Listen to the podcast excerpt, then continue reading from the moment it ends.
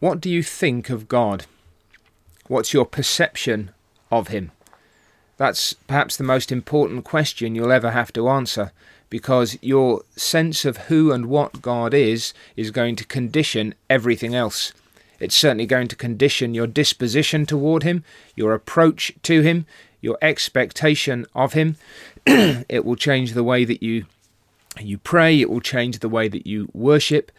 It will change the way that you deal with other people too, because the chances are that you will be to them what you think God has been to you. You will reflect your perception, your conception of God in all your dealings, both with Him and with others. And so there's nothing more important than right views of God. Now, we can uh, apprehend what God is. We can lay hold upon Him truly, but we cannot fully comprehend all that God is. And it's important that we understand more and more of everything that God has revealed about Himself. But in Psalm 119 and verse 68, David says something that must be a part and a central part of our sense of who God is. He says there, You are good and do good. Teach me your statutes? Is your conception of God of one who is good? It is the beauty of his holiness shining out in his graciousness.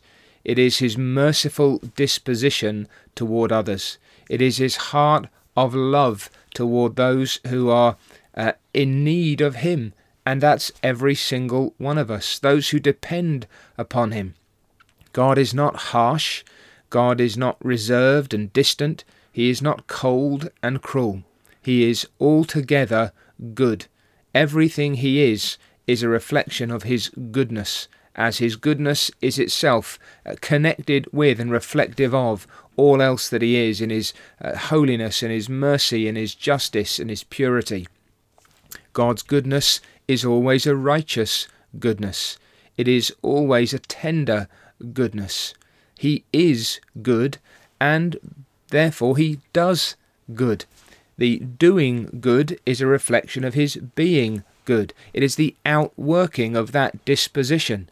His strength, his wisdom, all of these now are also engaged in the demonstration of the gracious disposition of his heart towards others. And you and I need to understand that this is our God, that this is his heart toward us. We cannot, we must not be suspicious of God. We cannot and should not be bitter or resentful toward him.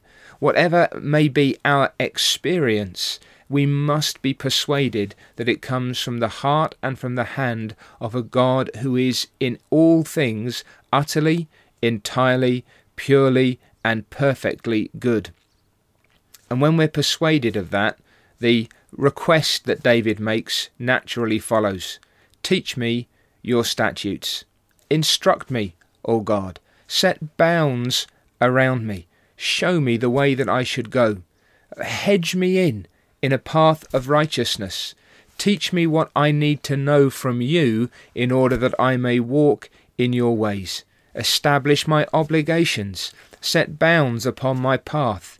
Show me all that you desire and all that you require. Now, why would you ask that? It's because you know that God is good and He does good. You want to know what a good God requires and desires of you and for you. It's the, the disposition then of a soul that is persuaded that whatever God says, whatever God requires, whatever God commands, whatever uh, ordinances he establishes, whatever boundaries he sets, whatever path he directs, is and must be a reflection of his own pure and infinite goodness. That's the confidence then with which we come to him, and that's the plea that should come from our hearts. Now, if you don't yet believe that God is good, you study him in the pages of the Scriptures. If you haven't yet come to him, as a good God.